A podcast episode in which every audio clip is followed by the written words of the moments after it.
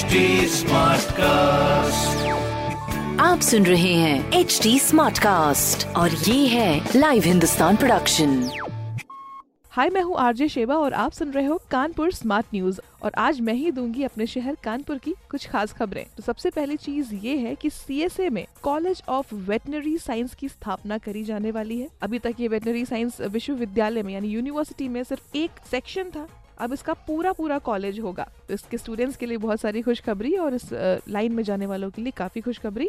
और अगली खबर ये है कि ट्रांस गंगा में अब 1400 आवासीय भूखंड है ना, उसकी जल्दी ही लॉन्चिंग होने वाली है। इसके सारे भूखंड जो है ना लॉटरी के जरिए आवंटित किए गए थे, मगर अब लोगों को पोजीशंस मिलेंगे बाकी। तीसरी खबर और बड़ी खबर ये है कि कानपुर मेट्रो के लिए हमारे माननीय मुख्यमंत्री श्री योगी आदित्यनाथ जी ने 95.50 करोड़ रुपए की मंजूरी दे दी है। तो ये काम बहुत ही तेजी से, मतलब अब मेट्रो के स्पीड से तो नहीं होगा, मगर हाँ अपनी नॉर्मल स्पीड से ये काम जरूर हो जाएगा जल्दी ही। बाकी इस तरह की खबरें आपको हिंदुस्तान अखबार में मिलेंगी। और भी कोई सवाल पूछना हो तो फेसबुक, इंस्टाग्राम और ट्विटर पर पूछ सकते हैं।